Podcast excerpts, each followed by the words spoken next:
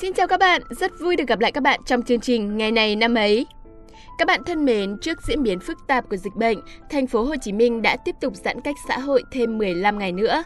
Trên cả nước cũng đã có rất nhiều vùng hiện tại đang giãn cách để phòng dịch. Dẫu biết rằng đây là việc làm cần thiết để ngăn chặn dịch bệnh, nhưng không thể phủ nhận, việc ở nhà quá nhiều sẽ khiến chúng ta cảm thấy buồn chán, đúng không nào? Nhưng bạn biết không, có rất nhiều cách để ở nhà mà vẫn thấy vui đấy.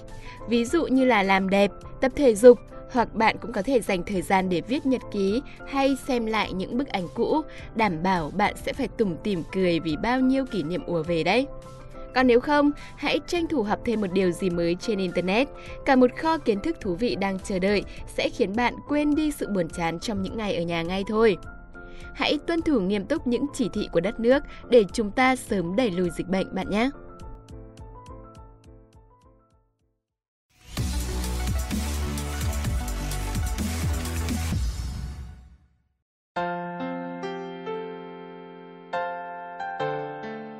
Các bạn thân mến, hôm nay ngày mười sáu tháng sáu là ngày thứ một trăm sáu mươi bảy trong năm.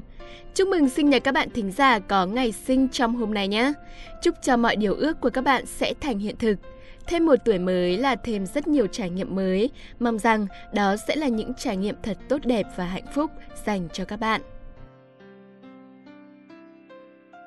Tiếp theo sẽ là một phần rất quen thuộc của chương trình. Hãy đến với câu danh ngôn của ngày hôm nay. Cảm thấy biết ơn và không thể hiện điều đó giống như gói quà mà không trao. Bạn thân mến, gói quà mà không được trao đến người nhận thì gói quà sẽ chẳng còn ý nghĩa gì nữa, đúng không? Và lòng biết ơn cũng vậy, nếu chẳng được trao đi sẽ chẳng còn ý nghĩa.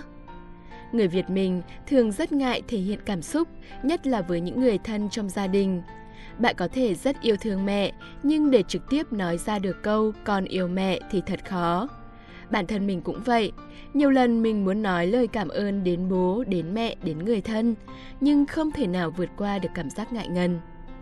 Cứ như vậy, tình cảm và sự biết ơn của ta cứ mãi ở trong lòng ta, còn những người xung quanh không ai hay biết. Nhưng nếu ngược lại, ta nói với họ lời cảm ơn, ta tặng họ một món quà kèm lời nhắn, ta trao cho họ một cái ôm hay một cái nắm tay, thì chắc chắn rằng cả ta và họ sẽ đều cảm thấy vô cùng hạnh phúc. Mà những việc này thì thật dễ để thực hiện. Điều duy nhất ta cần vượt qua là tâm lý ngại ngùng của chính mình mà thôi. Yêu thương nói chung hay lòng biết ơn nói riêng là những điều nên được trao đi. Lúc đấy, lòng biết ơn sẽ trở nên có ý nghĩa vì nó mang lại cảm xúc đặc biệt cho cả người gửi và người nhận. Làm gì có ai mà không vui khi nhận được một lời cảm ơn cơ chứ? Vậy nên, hãy đừng ngại để rồi giữ lại lòng biết ơn trong lòng mình. Hãy lan tỏa thật nhiều tình cảm của mình đến những người xung quanh bạn nhé!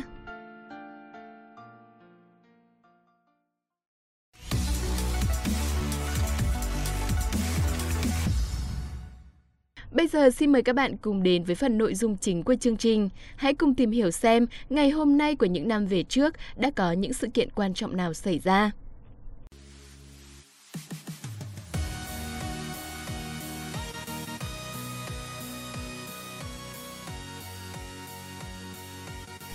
Xin chào các bạn thính giả, các bạn đang cùng với Ánh Nguyệt và Hiển Vy đồng hành với nhau trong chương trình Ngày này năm ấy. Chương trình sẽ lên sóng hàng ngày với mục đích mang đến cho các bạn thông tin về những sự kiện quan trọng diễn ra mỗi ngày trong lịch sử.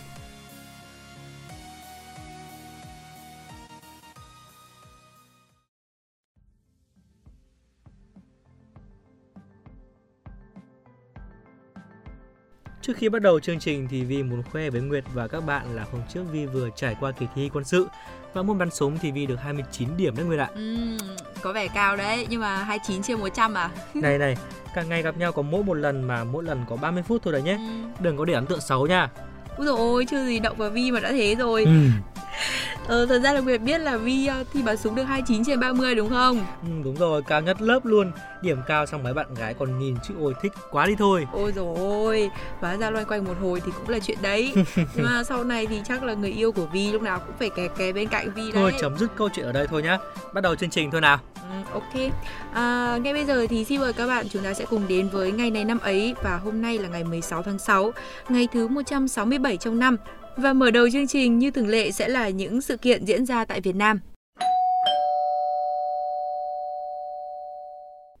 Sự kiện đầu tiên là vào ngày mười sáu tháng sáu năm một nghìn bốn trăm lẻ bảy, trong cuộc chiến tranh Minh Đại Ngu hay còn gọi là cuộc xâm lược của nhà Minh, quân Minh bắt được Thái Thượng Hoàng Hồ Quý Ly. Hồ Quý Ly là hoàng đế đầu tiên của nhà nước Đại Ngu trong lịch sử Việt Nam, làm vua từ năm một nghìn bốn trăm cho đến năm một nghìn bốn trăm lẻ một.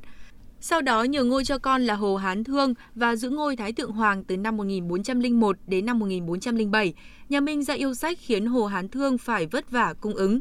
Dù được đáp ứng, nhà Minh vẫn không thôi ý định đánh chiếm nước Đại Ngu để biến trở thành quận huyện như các thời Bắc thuộc trước đây. Khi tìm hiểu đến giai đoạn lịch sử này của đất nước thì có một số bạn sẽ thắc mắc rằng tại sao Hồ Quý Ly lại lấy tên nước là Đại Ngu? Khi tìm hiểu chúng ta sẽ thấy rằng cái tên này thể hiện một khát vọng rất lớn của Hồ Quý Ly thời bấy giờ. Chữ ngu trong quốc hiệu Đại Ngu có nghĩa là sự yên vui, hòa bình. Đại Ngu có thể hiểu là ước vọng về một sự bình yên rộng lớn trên khắp cõi Giang Sơn. Suốt bảy năm tồn tại trên một phương diện nhất định, nhà Hồ đã đem lại sự bình yên cho đất nước về nhiều mặt kinh tế xã hội, nhưng họ đã thất bại trong việc đem lại sự bình yên trong lòng dân. Đó là nguyên nhân chính dẫn đến sự đổ vỡ của triều đại này. Hiện nay thành nhà Hồ, công trình còn lại của triều đại nhà Hồ thuộc tỉnh Thanh Hóa đã được công nhận là di sản thế giới. Đây được coi là công trình độc nhất vô nhị tại Việt Nam. Chúng ta cùng chuyển sang thông tin tiếp theo nào. Ngày mười sáu tháng sáu năm một nghìn tám trăm sáu mươi tám, nghĩa quân Nguyễn Trung Trực tập kích đồn Kiên Giang. Cuộc đánh chiếm này có tên là trận đồn Kiên Giang hay trận đồn Rạch Giá, đã gây cho Pháp nhiều thiệt hại và kết thúc năm ngày sau đó. Tuy quân Việt làm chủ tòa thành chỉ có năm ngày, nhưng sự kiện này đã được tác giả George Orwell đánh giá là một sự kiện bi thảm của thực dân Pháp tại Việt Nam. Tiếp theo xin mời các bạn đến với những sự kiện quốc tế.